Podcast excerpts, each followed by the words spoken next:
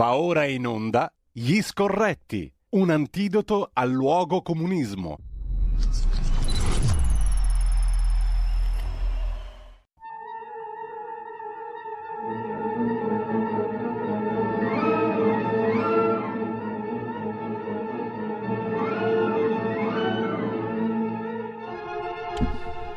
Rieccoci subito, senza o quasi soluzione di continuità. Vedo già collegato con noi il grande maestro, o gran maestro che dir si voglia, Carlo Cambi. Buongiorno Carlo. Grandissima eccellenza, Cardinal Cainarca, buongiorno. Allora, abbiamo ascoltato prima la P F M perché ci siamo letti prima una bellissima recensione su Avvenire del nuovo... del nuovo disco Il pianeta della musica di Franco Mussida, milanese, classe quarantasette, fondatore della storica band, della storica gruppo della premiata Forneria Marco- Marconi. Altri anni, altre speranze, mi viene da dire, e altra musica sì. Anche. La musica che si suona oggi, sotto tutti i punti di vista, Carlo, non mi conforta un granché, specie dopo due eh. ore di rassegna stampa. Dopo due ore di rassegna stampa il sentimento dominante è quello di dire: andate da un'altra parte, mondo, fermati un attimo che io scendo. Mm, eh, questa è la, è la sensazione. Il Meneghino è famoso, va bene a cagare. Carlo, eh, adesso eh, senza indulgere a, come dire, a ottimismi o a pessimismi, cioè esagerazioni nell'uno o nell'altro senso, cerchiamo di mettere scorrettamente al centro della nostra analisi, come sempre, la realtà, per quanto più possibile, no? Certo, ognuno ha il suo punto di vista. Uno potrebbe obiettarti sì. che la realtà è soggettiva. Tutto è soggettivo, tutto è relativo. Eh sì, sì, sì. Per carità. Però cerchiamo di andare ai fatti, quantomeno, no? Eh, o cercare di avvicinarsi ai fatti, alle cose reali. Allora, a me mi viene, mi viene da farti due domande in apertura di conversazione dopo la rassegna stampa di oggi. Allora, Giorgia Meloni, è davvero Giorgia Meloni, Salvini, Berlusconi, il centrodestra che si appresta a governare, sarà in grado di fare veramente un'opera di cambiamento nelle politiche economiche, nella gestione della cosa pubblica, nelle istituzioni? Non tutto in una volta, per carità, però dare segnali giusti fin dall'inizio, perché abbiamo letto stamani un bel pezzo di Federico Punzi su Atlantico Quotidiano. Anche il Sussidiario sta facendo un'opera, secondo me, meritoria di attenzione ai det- alla, alla realtà. Cioè, eh, la domanda di fondo politicamente è: questo sarà un vero governo di cambiamento o no? E la parola cambiamento riassume tutto, riassume la politica economica, i temi delle autonomie regionali, la riforma istituzionale, eh, e la gestione della cosa pubblica, la cultura, ma anche l'informazione, la RAI. Per esempio, in RAI ci si limiterà a fare un'infornata di altri lacché, diciamo quelli della propria parte, o si cambia musica? E questo vale un po' per tutto. Insomma, il cambiamento vero, quello che sappiamo benissimo cos'è dopo tanti anni di ciance, perché è dal novantadue che è scomparsa la Prima Repubblica e tutti parlano del cambiamento, ma il cambiamento vero non c'è mai Però stato. È comparso Draghi, eh. Non c'è mai stato. E appunto il cambiamento vero che cos'è? Che nel novantadue Draghi è direttore generale del Tesoro, abbiamo parlato stamattina perché c'è quell'altro capolavoro, poi tu sei economista di formazione, Carlo, mi darai una mano, ma c'è quell'altro, quell'altra notizia di oggi, mi sembra che solo l'orrido Bisignani se ne occupi sul Tempo di Roma, no? Il, il fatto che eh, Cassa Depositi e Prestiti abbia fatto un'offerta da quindici miliardi di euro per riacquistare la rete della Telecom.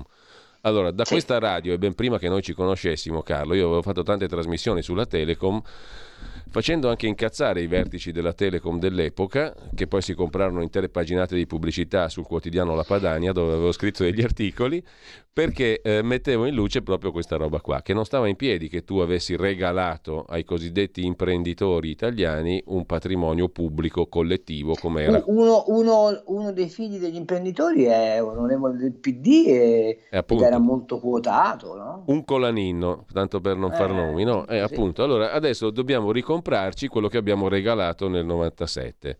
A me sembra Beh, una ma cosa. Non è, ma non è soltanto Telecom, cioè una, appunto, fa... e le autostrade e tutto il resto. Lo stiamo facendo. Allora, fatto con l'I V A, a maggior, a maggior fatto... ragione, Carlo, io ti domando: ma qui allora siamo davanti al cambiamento o siamo davanti a un'altra riverniciata che arriva a un altro stuolo di lacchè di diverso colore che fanno però sempre le stesse politiche? Allora, premesso che non c'è alternativa al cambiamento, perché eh, l- Il non farlo significa consegnare il paese alla disfatta.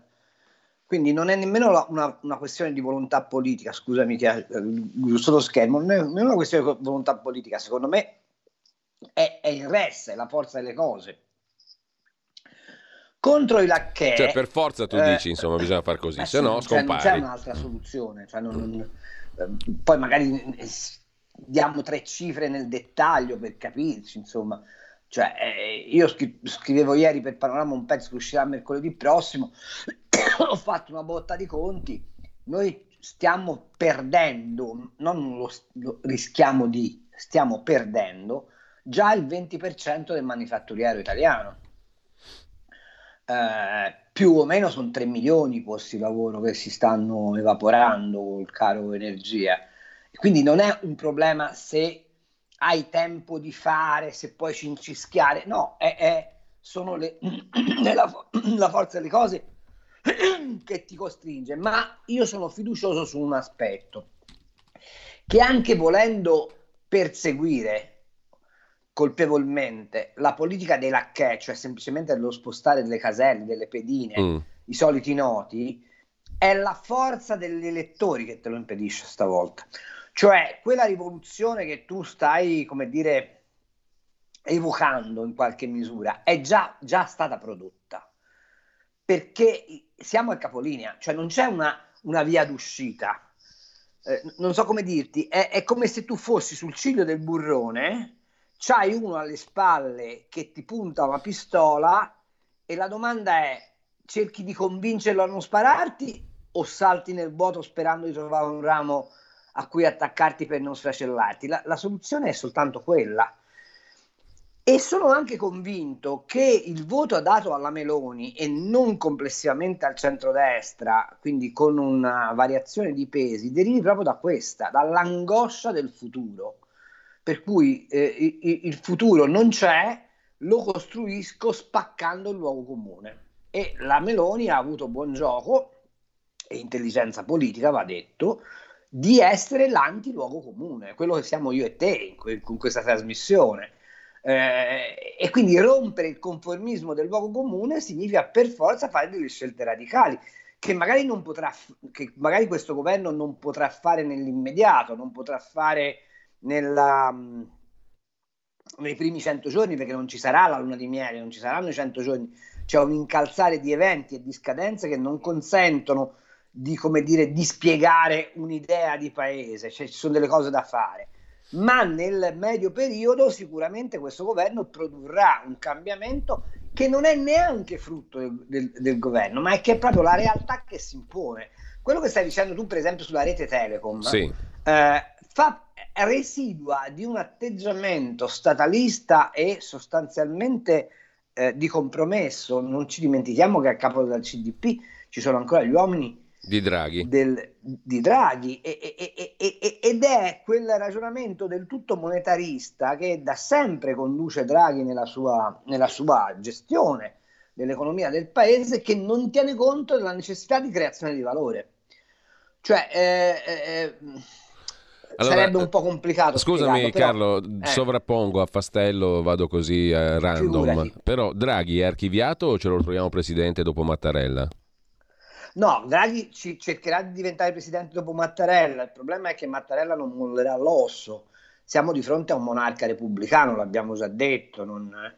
E d'altra parte Mattarella è l'ultimo presidio di quel milieu P D Eh, che è duro a morire, ma che fortunatamente è già in cancrena, mm. eh, che rimane nelle istituzioni. E allora, altra domanda affastellata al volo: ma Mattarella sarà determinante per le nomine nei ministeri chiave o si imporrà Giorgia Meloni, secondo te? In no, virtù del no, ragionamento Mattare- che facevi tu prima. E il ministro dell'economia sarà Panetta o qualcun altro? Il ministro dell'economia è Panetta, ma non per volere di Giorgia Meloni, che pure è stata intelligente nell'individuarlo, ma perché ce lo manda direttamente l'Europa. Mm. Cioè è come se tu avessi Gentiloni ministro dell'economia, con una differenza che Gentiloni non capisce nulla di economia e Panetta ne capisce molto. E quindi questo è un buon segno o, o è un cattivo segno per il cittadino eh, comune? Per il... Diciamo che è come quando, non so se i nostri ascoltatori magari non sanno molto di, di nautica, però in, in antico, quando i vascelli avevano di fronte una tempesta spaventosa, sai cosa facevano? Buttavano olio in mare. Mm. E si buttava olio in mare per avere almeno un'attenuazione del moto ondoso. Ecco, Panetta è l'olio in mare. Ok, la metafora rende benissimo l'idea, Carlo. Però certamente il ruolo di Ministro dell'Economia non è marginale, no? È un ruolo importante. No, eh, non è marginale, ma attento. Eh, se riuscisse la Meloni, come io scrivo su Panorama oggi, eh, a dividere il Ministero in due, economia e finanza. A spacchettarlo come era una volta, insomma. A spacchettarlo una volta, affidando a Panetta il compito di eh, dirigere le entrate sostanzialmente.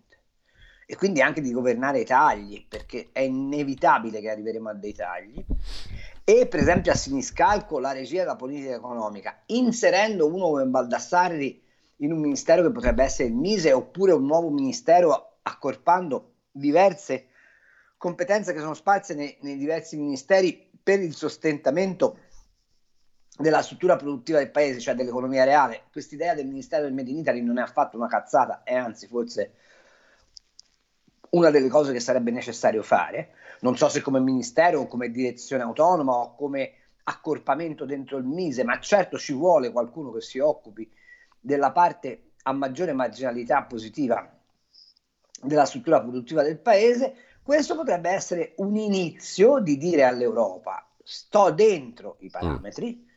mi preoccupo di essere diligente nei parametri, ma non ti delego la regia delle scelte che il paese deve ecco, fare. Ecco Carlo, eh, Panorama titola il tuo articolo di stamani La sfida a Bruxelles sui conti. Sì. Eh, allora, è una sfida che ha possibilità di essere vinta o è una sfida che porta sì. allo spread, alla rovina, al baratro, no, come, allora, come Mario Monti mercati, nel duemilaundici? No, i mercati hanno capito una cosa, secondo me, che se ci massacrano viene giù tutto il castello. Quindi è perfettamente inutile che tu abbia comprato dei bond tedeschi che ritieni che, ti si, che, che siano di maggior vantaggio rispetto ai nostri perché più sicuri, se poi mini alle fondamenta lo, l'edificio che, che giustifica questi bond. L'unico vero grande rischio è che sia la Germania che si è rotta le balle, e d'altra parte le cose che stanno facendo in qualche modo lo farebbero pensare, e che sia la Germania a sfilarsi dall'Europa. In quel caso diventa un problema, però se non c'è questa opportunità io non, non credo che ci bombarderanno più di tanto, anche perché credo che siano convinti i mercati, e questo me lo fa dire il fatto per esempio che, eh, non mi ricordo, sia Standard and Poor's che, che, ha, che ha rinviato a data da destinarsi il rating per l'Italia, perché stanno osservando quello che succederà, quindi non ci saranno contraccolpi immediati. D'altra parte ho visto che ieri l'altro il, il, il rendimento del B T P è pure sceso, quindi non c'è questo allarme. Eh, la discussione, sai su che cosa verte? Sul duemilaventiquattro, quando voglio rimettere in piedi il patto di stabilità. Faccio osservare che anche la Germania stavolta è fuori dai parametri del trattato di Maastricht, a rigor di logica, perché sapete che il l'asticella è fissata al sessanta per cento del debito P I L. La Germania in questo momento, con i duecento miliardi che ha messo sul piatto, rompendo di fatto il fronte europeo per fronteggiare la crisi energetica, ha portato il suo, il suo debito più o meno vicino al settanta per cento debito P I L. Certo, non è il centoquarantotto che abbiamo noi, ma è una violazione del trattato di Maastricht. Egualmente, la Germania quest'anno andrà in recessione e sarà una recessione pesante, quindi probabilmente il rapporto deficit-P I L della Germania sarà superiore al tre per cento. Eh, lo è sicuramente quello della Spagna, lo è sicuramente quello della Francia, lo è sicuramente quello del Portogallo. Probabilmente gli unici che ci stanno dentro sono i frugali, cioè l'Olanda, eh, in parte la Svezia, questa roba qua, che però dal punto di vista della forza economica dell'Europa non rappresentano quasi nulla. Io sento dire a volte dei nostalgici: prendiamo esempio dalla Danimarca. Ora in Danimarca ci stanno meno persone che a Roma, mm. ok? Ecco. Quindi eh, e ha un P I L che sostanzialmente è quello della Lombardia. A- allora eh, mh, bisogna avere anche il senso delle proporzioni. Ecco perché io dico che la sfida sui conti a Bruxelles sarà di questa cosa, di, di questa natura, cioè si tratta di rimettere in quadro i pesi delle economie, ma anche le possibilità di sviluppo. Guardate che per esempio la Germania, che noi consideriamo un paese modello e che Prodi ha sempre considerato un paese modello e che ha curvato l'economia italiana ai modelli tedeschi, facendo un disastro senza precedenti di cui oggi paghiamo le conseguenze. Apro e chiudo parentesi, sono l'unico che continua a scrivere che il T T F lo ha voluto Prodi nel duemilatré, perché era convinto che se l'euro diventava la moneta di riferimento del mercato degli idrocarburi avrebbe superato il dollaro. Il risultato è che paghiamo il gas una cifra spaventosa per la speculazione e l'euro sta sotto la parità col dollaro, chiusa parentesi. Ehm, dicevo, la Germania, che tutti danno come paese straordinariamente capace, è capace poco, perché ha un'economia rigida. Di fronte alla deglobalizzazione, tu oggi devi avere invece una caratteristica di un'economia molto flessibile, che è la caratteristica dell'Italia. Ecco perché io insisto che sarebbe necessario mettere in sicurezza la struttura portante dell'economia italiana, che è la piccola e media impresa, cioè quella che fa molta innovazione, quella che ha molta flessibilità, quella che è capace di fare un milione di pezzi dello stesso articolo, ma declinata in settanta diverse sfumature di colore, cosa che nessuna in- impresa eh, eh, tedesca è in grado di fare. Mm, è per esempio il, il, lo scoprire che le seterie di Como possono tornare ad essere un elemento di distintività e di valore aggiunto incredibile per il paese, è mettersi nel, nel capo che se noi non pompiamo e sosteniamo, magari anche togliendo del tutto il reddito di cittadinanza, lo sviluppo del meridione, non riusciamo a vincere la scommessa. Ma io vi faccio un, un esempio, faccio un conto, poi mi taccio, mm. eh, cardinale. Allora, oggi il P I L prodotto nel sud è più o meno il cinquantadue per cento del, rispetto al P I L prodotto nel centro-nord, ok? Allora, la domanda che ti faccio è, se noi portassimo il P I L del sud allo stesso livello del P I L del centro-nord, sai che cosa significa? Che passiamo da un P I L più o meno di milleottocento miliardi a un P I L di duemilasettecento miliardi. Allora la domanda è, possiamo continuare a baloccarci con l'idea che il sud va assistito o dobbiamo fare uno sforzo di investimento fortissimo in infrastrutture nel sud e sviluppare quanto più possibile un'economia compatibile con l'eccezionalità di quei territori, facendo una lotta senza quartiere alla malavita e una lotta senza quartiere all'assistenzialismo? Ma lo sapete che è una rivoluzione che, non, che si può fare nell'arco di pochi anni e che porterebbe il paese ad essere la prima economia europea? Non è impossibile, basta volerlo, basta smetterla con l'accattonaggio dei voti, basta smetterla con l'idea che la cosa pubblica è aliena e altro rispetto ai bisogni e alle spinte dei privati per fare questa cosa. E un partito come la Lega dovrebbe intestarsi, pensa all'assurdità che dico io, dovrebbe intestarsi la preoccupazione di avere una ricetta economica per lo sviluppo del Mezzogiorno, che è l'unico mercato che le imprese del nord hanno a disposizione, di prossimità e con una capacità di espansione senza eguali. E questo naturalmente... Tu immagina, tu immagina sì. Se questo miracolo di dare al sud uno sviluppo del quarantotto per cento del suo P I L fosse realizzabile nell'arco di cinque anni di questo governo, quanto fatturato puoi incrementare per le imprese del centro-nord? Questo naturalmente fa a pezzi questa narrazione interessata che è apparsa in questi giorni dopo il risultato della Lega alle elezioni, per cui bisogna riscoprire il Nord, il Comitato del Nord, Bossi, Castelli, Grimoldi e compagnia cantante. È, è, una, è una puttanata straordinaria. Stamattina sentivo ad Agorà, e, e, e, ed è meraviglioso vedere come l'informazione venga manipolata allo scopo di rompere le balle a qualcuno, eh, che ponevano il tema di Fontana alle elezioni lombarde, come se questa fosse una questione centrale per il paese. Ora io faccio una domanda.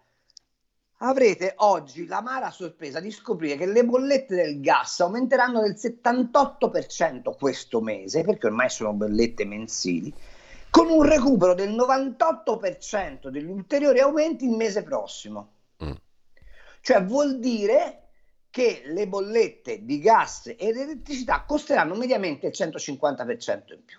Di fronte a questa tragedia, perché è una tragedia, tu ti puoi occupare delle bizze della Moratti verso Fontana? È, è, è, è folle. Io stamattina ho fatto pelo e contropelo sulla verità a Carletto Bonomi, sì, il sedicente industriale, eh? Perché tutti hanno titolato Bonomi se la prende con la Lega per i prepensionamenti e la flat tax, dimenticando due cose. Che buona parte della Confindustria ha portato le sedi legali in Olanda, dove non si pagano tasse sugli utili societari, e che molte imprese aderenti a Confindustria, ed in particolare le imprese editoriali, sono sotto inchiesta per truffa all'Inps per aver manipolato i prepensionamenti del personale. È l'ora di farla finita con questi balletti. È l'ora di farla finita. Allora, ha ragione il mio amico Agnelli della, com, della conf, con, Confimpresa. Cioè non Elkan, non, diciamo. No, e non Elkan. Cioè, questo è un paese che non ha più bisogno degli Elkan. Ha molto bisogno degli Agnelli, quelli veri.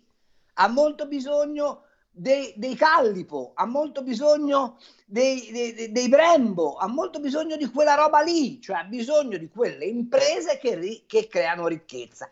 E c'è bisogno che quelle imprese, quella ricchezza la vadano a creare anche al sud, e l'intervento dello Stato è uno solo: pigliare il P N R R, spacchettarlo, pigliare i soldi destinati non si sa bene a che cosa, per esempio alle ciclabili che finiscono mm. nel nulla, e messi nel comparto energetico, e pompare infrastrutture al sud, facendo un'operazione molto semplice, pigliando l'esercito, dotandolo di compiti di polizia giudiziaria, e, bec- e il primo mafioso che becchi a fare la cresta su un appalto lo metti all'ergastolo. Siamo pieni di isole, eh, di isole mh, disabitate nel nostro paese. Costruire dei bei supercarceri, oltretutto, dà uno stimolo all'edilizia, e chiunque lo becchi a fare la qualunque fuori dalle regole lo pigli e butti via la chiave. Perché questo paese ha bisogno di tre cose fondamentali: legalità, cioè sfoltimento del coacervo delle leggi, ma assoluto rigore nella legalità, sfoltimento delle leggi fiscali, abbassamento delle tasse, ma assoluta rigore contro gli evasori, e tagliare via tutto ciò che è luogo comunismo e ciarpame ideologico. Allora Carlo, sei stato chiarissimo, credo che tu abbia fornito molti spunti anche a chi ci segue, poi sentiremo telefonate e messaggi. Magari qualcuno del partito della Lega le ascolta e le fa sue, non ci farebbe un soldo di danno. Andiamo avanti. Concordo, sono d'accordo con te. A proposito, prima della piccola pausa delle dieci, secco secco, a mo' di tweet, Salvini ministro dell'interno? Magari. Magari o sì, secondo te? No, sì, no, perché non, non è detto. Magari sì, sì e, e, e spero un'altra cosa. Centinaio ministro dell'agricoltura, e spero che eh, il Ministero dell'Agricoltura torni ad essere anche il Ministero del Turismo.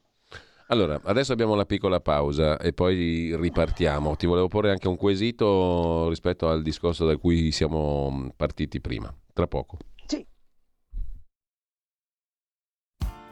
Tutte le domeniche, dalle otto alle dieci, la rassegna stampa del giorno e alcuni dei fatti principali della settimana che si è appena conclusa, con ospiti e telefonate in diretta. La domenica mattina, non perdere contatto con la realtà, su Radio Libertà, senza filtri né censure.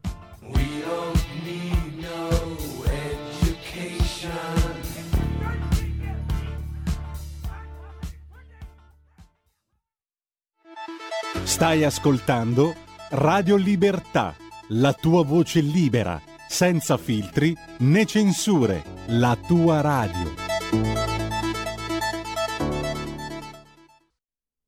Allora Carlo, torniamo alle cose possibili, al cambiamento reale e anche al discorso dei, delle cornici nelle quali siamo tenuti più o meno ad agire, a stare. Il discorso dell'Europa, insomma, eh, tu l'hai chiarito bene all'inizio, questa è una, una condizione molto critica, quella dell'Europa di oggi, anzi siamo più o meno, potremmo dire senza esagerare, quasi alla fine dell'Europa. E peraltro eh, ho notato che eh, anche il premier ungherese Orban, al di fuori di tutte le etichette che gli si possa appiccicare sopra, ha detto qualcosa di interessante, perché ha commentato così eh, la notizia del piano tedesco di sostegno da duecento miliardi di euro contro il rincaro energetico, no? Una notizia esplosiva, ha detto Orban, la Germania è nella condizione di salvare le proprie compagnie con centinaia di miliardi di euro. Questo significa semplicemente che non c'è una soluzione europea comune per aiutare le società europee. Le sanzioni sono state imposte a tutti, ma non c'è un fondo comune per compensare le conseguenze economiche, perciò i paesi ricchi salveranno le proprie compagnie con ingenti somme di denaro. Quelli poveri non possono. È l'inizio del cannibalismo nell'Unione Europea, dice Viktor Orban. Beh. Che tanto scemo non mi pare, tutto sommato, no? O sbaglio? No, no, ma è una constatazione, come dire, di buonsenso. Peraltro Orban, a vantaggio del suo paese, ha fatto una cosa molto intelligente. È andato da Gazprom e gli ha detto: facciamo un accordo per cui fissiamo noi un tetto fra me e te e tu mi consenti di dazioni di pagamenti che io ti farò in rubli fino al duemilaventiquattro. E questo è un modo per mettere in sicurezza l'Ungheria. Dice: ma è, è contro lo schema europeo. Sì, è vero, è contro lo schema europeo, ma d'altra parte qual è l'alternativa che ha offerto Ursula von der Leyen? Appunto, e quindi Carlo, il punto è eh, come verrà affrontata secondo te dall'Italia, come deve essere o dovrebbe essere affrontata dall'Italia allora, questa questione? Perché qua abbiamo capito che in Europa non se ne fa nulla, no? Allora che fare? Fortunatamente non c'è più il P D al governo, eh, che è, come, come sapete, è lo scendiletto della maggioranza Ursula, e quindi sarà più complicato, ma c'è una cosa che sfugge a molti osservatori e che invece secondo me è la lettura che va data effettivamente di quello che succede in Europa, e cioè che i due grandi partiti europei, P P E e P S E, e che sono poi la, l'architrave della cosiddetta maggioranza Ursula, quella che ci ha regalato le, due, le donne più incompetenti esistenti sulla faccia della terra, Ursula von der Leyen a capo della Commissione, tant'è vero che è schiava di Franz Timmermans, che fa soltanto gli interessi dell'Olanda, E, e, e, la, e la Lagarde alla B C E, che è una che capisce l'economia come, eh, come mia figlia che fa la quinta ginnasio. E, e, e, e volevo dire, questa alleanza P P E P S E si sta sgretolando semplicemente perché i due partiti non contano più nulla nei loro, nei loro, nei loro governi nazionali. Voglio dire, i socialisti sono sp- scomparsi dalla Francia e Macron tutto è tranne che un socialista. Eh, sono scomparsi dall'Italia perché di fatto il P D non conta più nulla, ma non perché ha perso le elezioni, perché essendo un, po- un partito che è, è fonda-, fonda la sua esistenza esclusivamente all'esercizio del potere, nel momento in cui lo sfida il potere è come quando prendi un pesce e lo levi dall'acqua. Eh, contemporaneamente il P P E non conta nulla in Germania perché pensa la Merkel.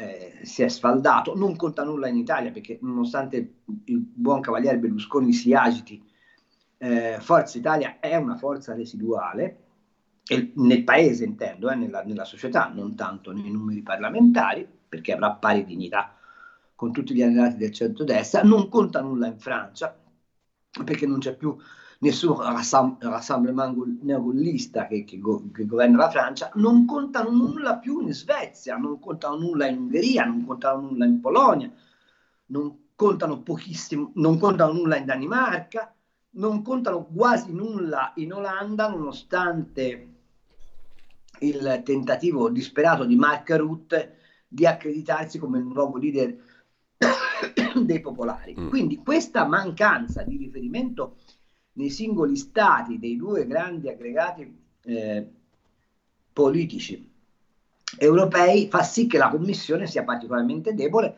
e la von der Leyen, che oltre alla debolezza politica assomma anche un'incapacità personale, non è in grado di gestire l'Europa. Il non gestire l'Europa dà luogo ai sovranismi, quelli tanto criticati in Italia, non si capisce perché invece vadano bene quando Macron ri, ri, rinazionalizza E D F o quando Schulz mette duecento miliardi sul, a vantaggio delle sue imprese, e, e questo disgrega l'Europa, ma, ma mi pare abbastanza evidente. Allora è in, questa, eh, in questo quadro che la nuova spinta derivante dal governo italiano può cambiare in parte il profilo dell'Europa. Non ci dimentichiamo che Giorgia Meloni è presidente dei conservatori europei, un...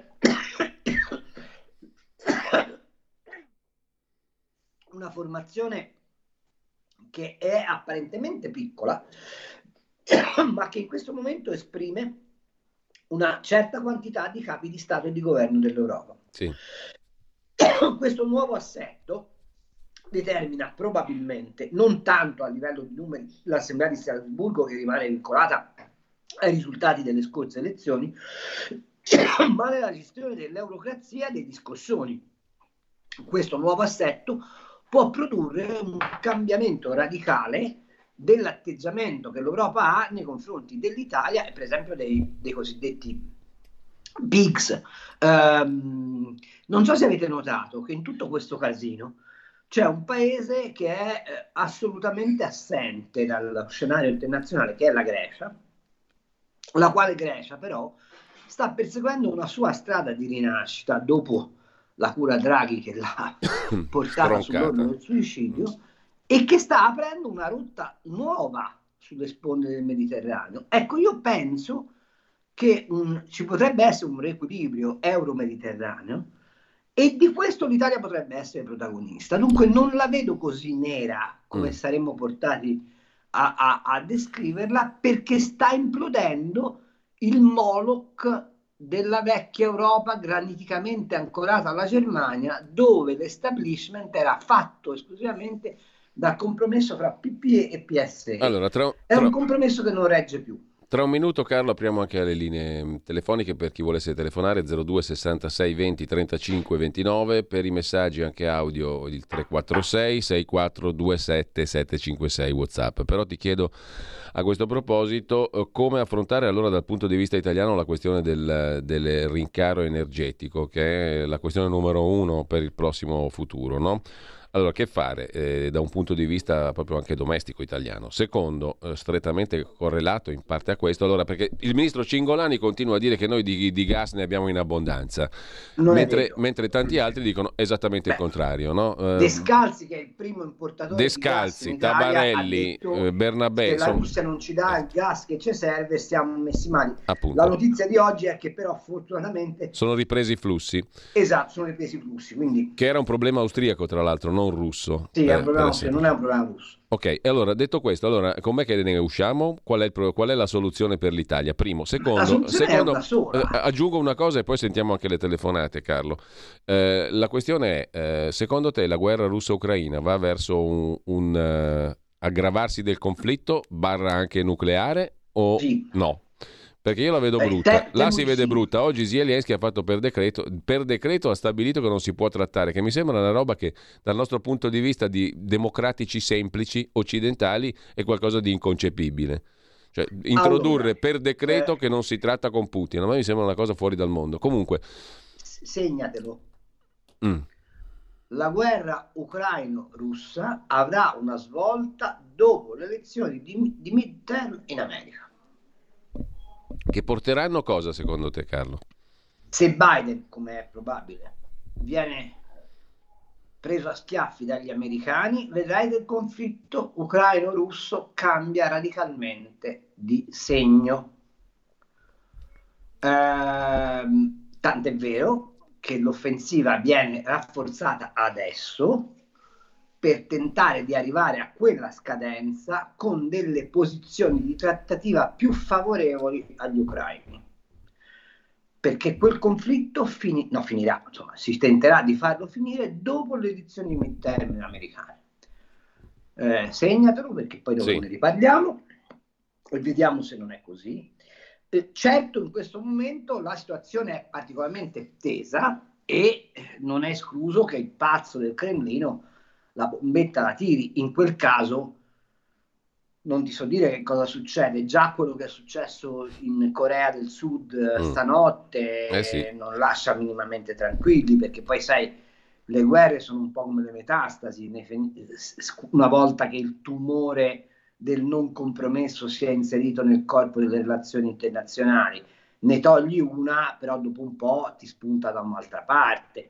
Noi abbiamo ignorato del tutto, per esempio, che Erdogan continua ad alimentare la guerra in Libia per eh, assicurarsi quelle risorse, stiamo, abbiamo dimenticato la Siria, ci stiamo dimenticando le tensioni nei Balcani, ci stiamo dimenticando che siamo circondati da dei focolai, non abbiamo detto nulla perché ci fa comodo il gas che arriva dall'Azerbaigian, dello sterminio dei, degli armeni nel, nel Nagorno-Karabakh che è stato compiuto, eh sì. non, non stiamo dicendo nulla della persecuzione dei curdi in Siria, eh, va bene, non diciamo nulla, la Realpolitik mi fa dire che è così, ma là non si capisce perché dobbiamo rompere le balle a quelli del Donbass che vogliono stare con, con la Russia, eh, e peraltro in territori dove quelli che non erano d'accordo con, la, con l'Unione e con la Russia se ne sono già ampiamente andati altrove.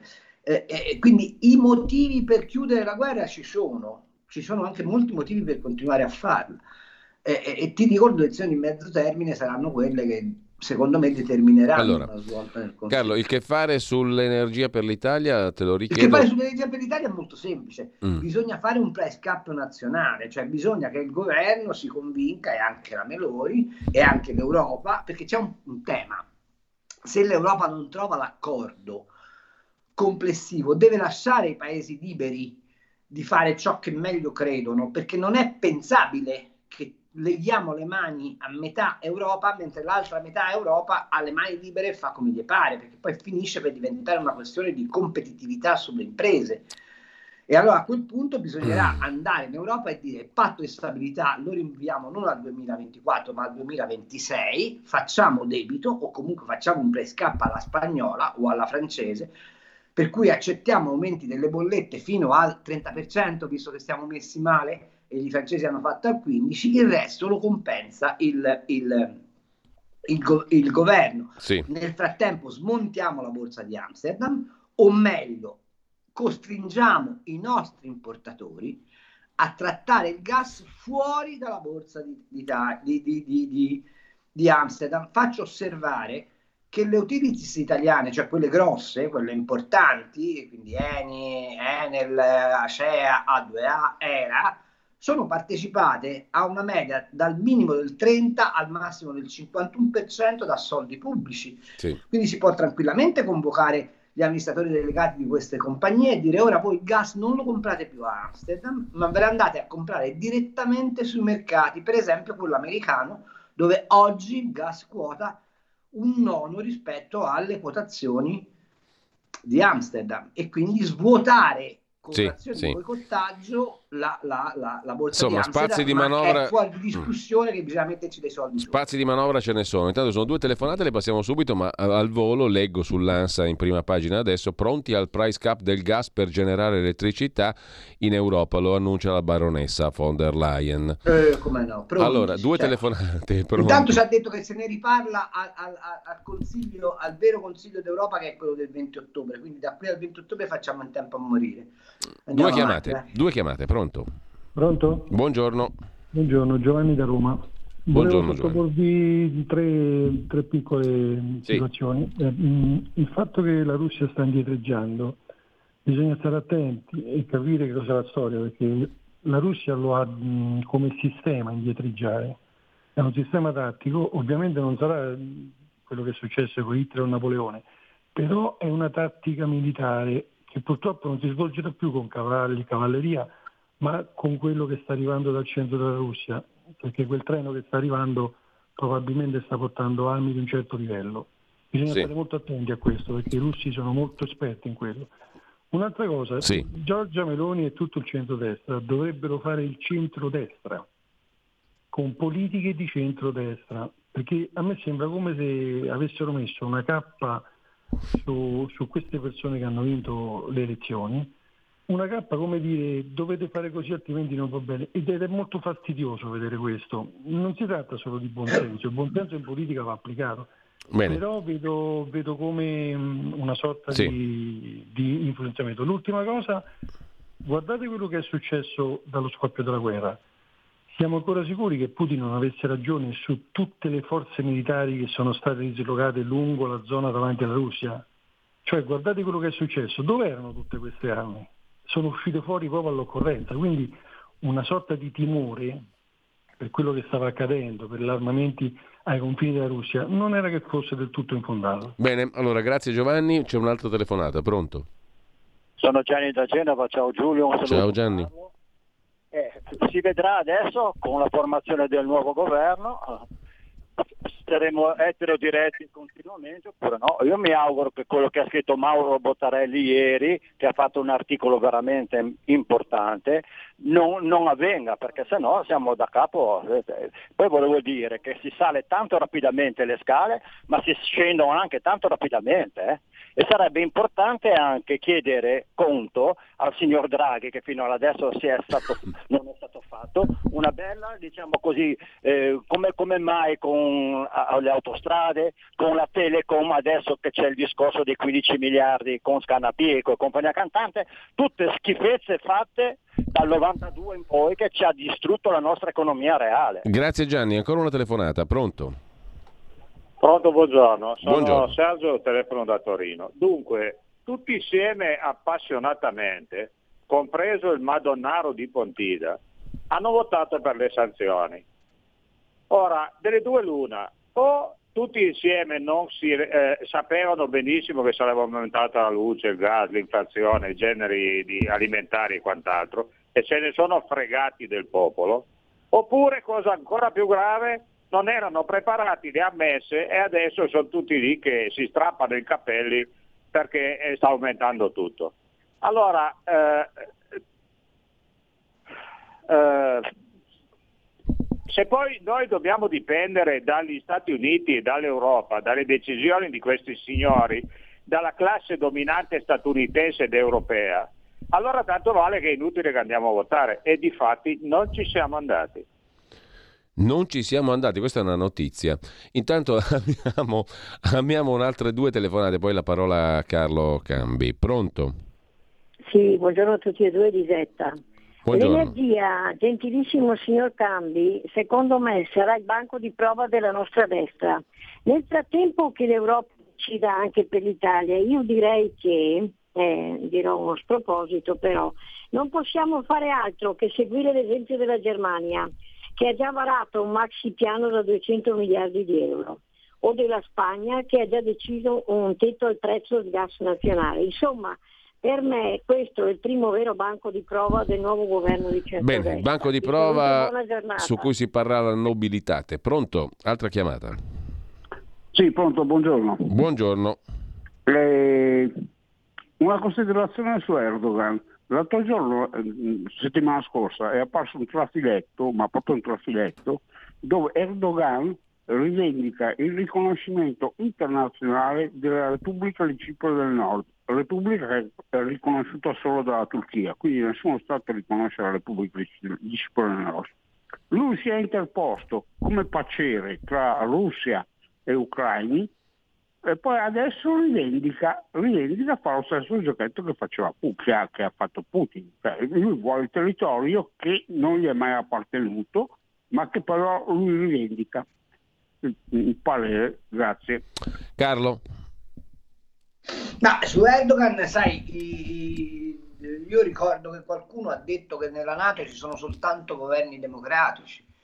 E quindi stare nella NATO è un'affermazione di democrazia. Cioè, vorrei un po' discuterne di questa cosa, ma lasciamo perdere. Erdogan mm. fa i suoi interessi. Erdogan ieri l'altro ha firmato un, un accordo con Gazprom per avere gas, ripeto, scontato, che lui paga interamente in rubli, con le prime fatture postdatate al duemilaventiquattro. Ma anche con la Libia, se non sbaglio. E anche con la Libia. Allora, poi l'altra cosa che noi non eh, consideriamo mai, che Erdogan è il principale concorrente della manifattura italiana su alcuni comparti, pensate alle nocciole, pensate alla pasta, pensate a, al, al cioccolato, pensate a tutto il comparto della meccanica non pa- di precisione, pensate a tutto il comparto delle concerie, pensate a tutto il comparto del il tessile. tessile. Mm. Eh? Quindi di cosa stiamo parlando? Noi abbiamo un alleato dentro la NATO che è un dittatore, che fa accordi col nemico della NATO, cioè la Russia, e che però noi coccoliamo. Quindi voi capite che stiamo dentro un mondo delle asimmetrie, no? Questo è quanto succede. Eh, ho, ho riletto meglio la notizia della von der Leyen, sì, che peraltro smentisce se stessa, che è una, una, una cosa meravigliosa. Dice: il T T F, il nostro principale parametro di riferimento dei prezzi, non è più rappresentativo del nostro mercato, che oggi comprende più G N L. Quindi state attenti, non ti sta dicendo che raffredderemo i prezzi del gas, ma che ci stacchiamo forse dal T T F per pigliare più G N L, che costa mediamente due volte tanto quello che costa il gas per tubo, ok? Quindi ancora una volta questi sono concentrati sull'idea delle quantità di gas, non sul prezzo. E secondo me ha ragione Tabarelli quando dice: occhio, che vi dovete abituare ad un prezzo medio di centocinquanta megawattora, perché sotto quel prezzo non scenderemo più. Non solo, la signora dice: siamo pronti a discuterne. Non è che dice "c'ho pronto", ok? Allora insistiamo su quella, su quel percorso. Sulle altre telefonate, che vi devo dire, eh, la prova per, per il centrodestra, ma la prova per il centrodestra sarà dopo il giuramento del governo. Cioè, a, abbiamo veramente questa, questa sorta di, di, di, di, di governazio precox che... Ma oltretutto non c'è stato neanche l'incarico al presidente incaricato. Ma sì, che non ha senso. Quindi... Poi può essere che Mattarella un giorno si sveglia e incarica Giuseppe Conte. Direi che, che ha fatto, direi, cioè, non, direi non è che, che direi che... è ovviamente un paradosso, no, ma, ma direi ma che sta facendo sta facendo molto bene Giorgia del nulla, eh, infatti, infatti credo che stia facendo molto bene Giorgia Meloni a starsene abbastanza zitta. Assolutamente sì, ma ecco, la Meloni non so se per tattica o perché ce l'ha dentro, però scusate se lo dico, ha acquisito un profilo di statista in questo periodo, cosa che gli altri alleati di centrodestra, mi dispiace anche per il capitano, non del tutto hanno dimostrato. Ma detto questo, sono convinto che il centrodestra farà bene, farà, cambierà le sorti del paese, perché sono anche scelte obbligate, come si diceva prima. Quanto a Gianni da Genova su Draghi, eccetera, eccetera, l'abbiamo scritto fino alla consumazione de- delle dita. No, l'unica, che... co- l'unica cosa, Carlo, è: ci serve adesso tirar fuori ancora quegli argomenti lì, io per primo, eh, o serve, no, non ci serve, ci serve a niente come polemica, mm. ci serve come memoria per non ripetere quegli errori, per, con- per dire, a- per smetterla di pensare che Draghi sia l'uomo della provvidenza. Tutt'al più è stato l'uomo della previdenza per quelli che ha cassa integrato e prepensionato nelle... mettendoli in, do- a- in collo all'Inps. Eh, Draghi non è questo, questo genio che si vuole far apparire, ma lo sanno in molti, non è che è una cosa che scopriamo noi. È un uomo che sicuramente ha contribuito però allo standing internazionale del paese, quindi questo gli va dato, gli va dato atto e merito, m- m- ma non ha fatto nessuna rivoluzione economica, anzi forse ha fatto più danni che guadagni. Ma detto questo, mm. non ci serve guardare a questa roba qua, ci serve pensare appunto come rimettere in rotta una barca che ha fatto acqua da tutte le parti e che ha ormai, come, cioè, se voi andaste in barca a vela come facevo io da bambino, c'è cioè un momento in cui stai per scuffiare, cioè quando la barca si rovescia, che hai soltanto un'opportunità. Se ti, se ti va, se hai ancora un angolo sufficiente per mollare la landa e quindi scaricare il vento e far, e far rialzare la barca, siamo al punto che stiamo per rendere quasi impossibile mollare la landa. In questo momento l'unica cosa da fare è mollare la landa e rimettere la barca allora, in, Carlo, piatta e poi navigare. Abbiamo spazio per una telefonata in voce, per un paio di messaggi. Per esempio, te lo anticipo, Paolo da Milano scrive: portare prodotto interno lordo nel meridione, una pura chimera. Poi invece no, infatti poi ci, ci, tor- no, ci torniamo sopra eh, perché per... questo è interessante, Carlo, un attimo, perché questo qui merita una risposta più articolata ed è interessante e vitale, perché giustamente dicevi tu, quella è una sfida molto interessante che il centrodestra ha davanti, è possibile. Secondo e voi, praticabile. L'energia solare dove la dobbiamo eh, andare appunto, a fare? A Busto Arsizio appunto, o conviene appunto. Che la facciamo a Crotone? A parte il fatto che ormai a Busto Arsizio c'è tanto sole perché non piove più come una volta. Vabbè, e non c'è capito, neanche la nebbia. Dire, però è logico, eh, è evidente eh, quello che stai domanda, dicendo. Le, tutte le coltivazioni in serra che, che utilizzano eh, coltivazione idroponica senza, senza, senza consumare terreno e consentendo di fare agrofotovoltaico, dove le andiamo a fare? In pianura padana dove c'è costantemente nebbia o le facciamo, eh, che so io, nella valle del Belice? E, e un'altra domanda, eh, eh, dove andiamo a, a produrre tutta la manifattura di eh, impegno artistico? Ci conviene farla dove abbiamo già un impianto tecnologico di altissimo profilo che è la pianura padana? Continuando ad occupare spazi di megabyte, di, di, di infrastrutture, eccetera, eccetera, per produrre anche cose che hanno meno bisogno di quelle infrastrutture, ma che sono fondamentali per il nostro P I L. Cioè, non lo capite che c'è un problema di riequilibrio della struttura economica del paese, sì o no? Cioè, è l'ora di farla finita con questo razzismo strisciante verso i meridionali, eh? Fai parlare i tuoi Perché ospiti. Deve essere chiara una cosa. O l'Italia si salva tutta insieme o non si salva affatto. Bene, c'è l'ultima telefonata e uno che Scusa, mi... Scusa, eh, ma ci voleva perché... e, ris- e saluto l'ascoltatore che mi dice fai parlare i tuoi ospiti, cosa che credo di riuscire a... Carlo, ti... Assolutamente. Eh, eh, vabbè, comunque... Ma, eh... manda- ti manderei Nilda Berlino eh, o Floris sì, appunto. Da te, forse do- dovrei fa. andare a scuola da quelli lì per rispondere ai requisiti esatto. dell'ascoltatore. Comunque, c'è l'ultima telefonata, pronto? Salve, Catele Milano, buongiorno. Buongiorno. Senta, io non sento mai parlare delle banche suddivitate speculative dal duemilauno su ordine di Clinton. Cioè praticamente le banche da anni sono diventate miliardarie e finanziano anche guerre, io dico. Cioè con la distruzione della legge della Castiglia, di cui ne dovremmo parlare, io questo lo reputo il vero cancro dell'Europa, che si è ripercorso diciamo proprio sulla, sulla nostra testa. Gentiloni e Mattarella non sono che dei servizievoli alla distruzione italo-europeo, e chi li capisce poi dopo quando parlano sono bravi. Intanto andiamo tutti in malora. L'America era in fallimento anni trenta perché le banche erano diventate tutte speculative. Bene, grazie, ti ringrazio, ti tronco perché l- l'argomento in realtà invece non è vero che non se ne parla, se ne è straparlato a dismisura, la Glass-Steagall, le banche commerciali, le banche finanziarie. Beh, eh, ma c'è, c'è Deutsche è una roba Bank vecchia. Che sta saltando, c'è Credit Suisse che sta saltando. Il pro- è uno dei tanti problemi dell'Europa non mm. aver fatto l'unione bancaria. Questo è, è evidente che c'è questo problema. Però dovremmo fare una puntata solo ed esclusivamente a parlare di quello. È vero che in questo momento, però attenzione, perché il governo dei migliori ha inzeppato le banche di crediti fiscali con super bonus e compagnia sì. cantante. Non è che la capienza delle banche è infinita.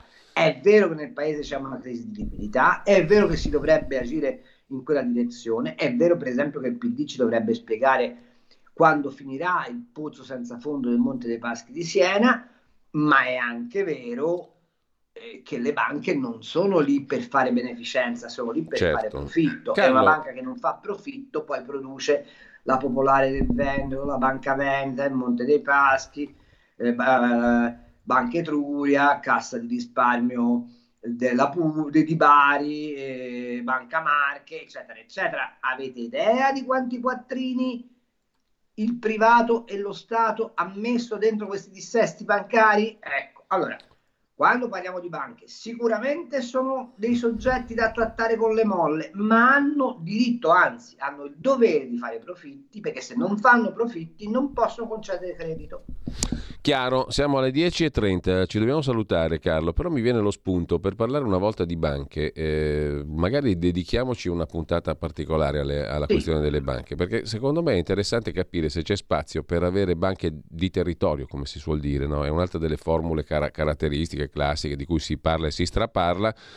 Però in effetti eh, uno strumento come quello delle banche potrebbe essere un... Oh... Ma sai, con una battuta, Prodi mm. ha lavorato insieme ad Amato sistematicamente a distruggere le banche di territorio, eh sì. convinti che l'idea fosse quella dei noccioli duri eh, eh, tedeschi, non capendo che la Germania ha fatto un'operazione molto semplice, ha creato sì dei colossi finanziari, ma poi le sparcasse le ha lasciate assolutamente sì, sì. intatte, anzi sotto controllo dei lender, e le ha sottratte al controllo della B C E, quindi il flusso di microcredito che c'è in Germania non ha pari nel resto del mondo. Noi avevamo un sistema di, eh banche, sì. di casse di risparmio, di popolari, di B C C, eccetera. Di B C C, eccetera, eccetera, che funzionava benissimo e abbiamo fatto di tutto per aggregarlo, ma rivolgersi alla voce Prodi, successivamente alla voce Amato, no, prima alla voce Amato, poi alla voce Prodi, poi alla voce Ciampi e infine alla voce Renzi, perché noi abbiamo avuto la grande sfortuna di avere dei sedicenti economisti che si sono occupati dell'economia del paese senza comprenderne granché, perché uno come Einaudi questi errori non li avrebbe fatti. Carlo, dobbiamo salutarci, grazie davvero, grazie a tutti coloro che ci hanno seguito, sono intervenuti, buona mattina a tutti, tra poco Pierluigi Pellegrin. Grazie Carlo. Però, Cainarca, aspetto sempre la sua benedizione, perché se no non... Urbi e Torbi. Grazie Ciao. Carlo. Grazie, Ciao, Giulio. Grazie a mille. Sera. Avete ascoltato Gli Scorretti, un antidoto al luogo comunismo.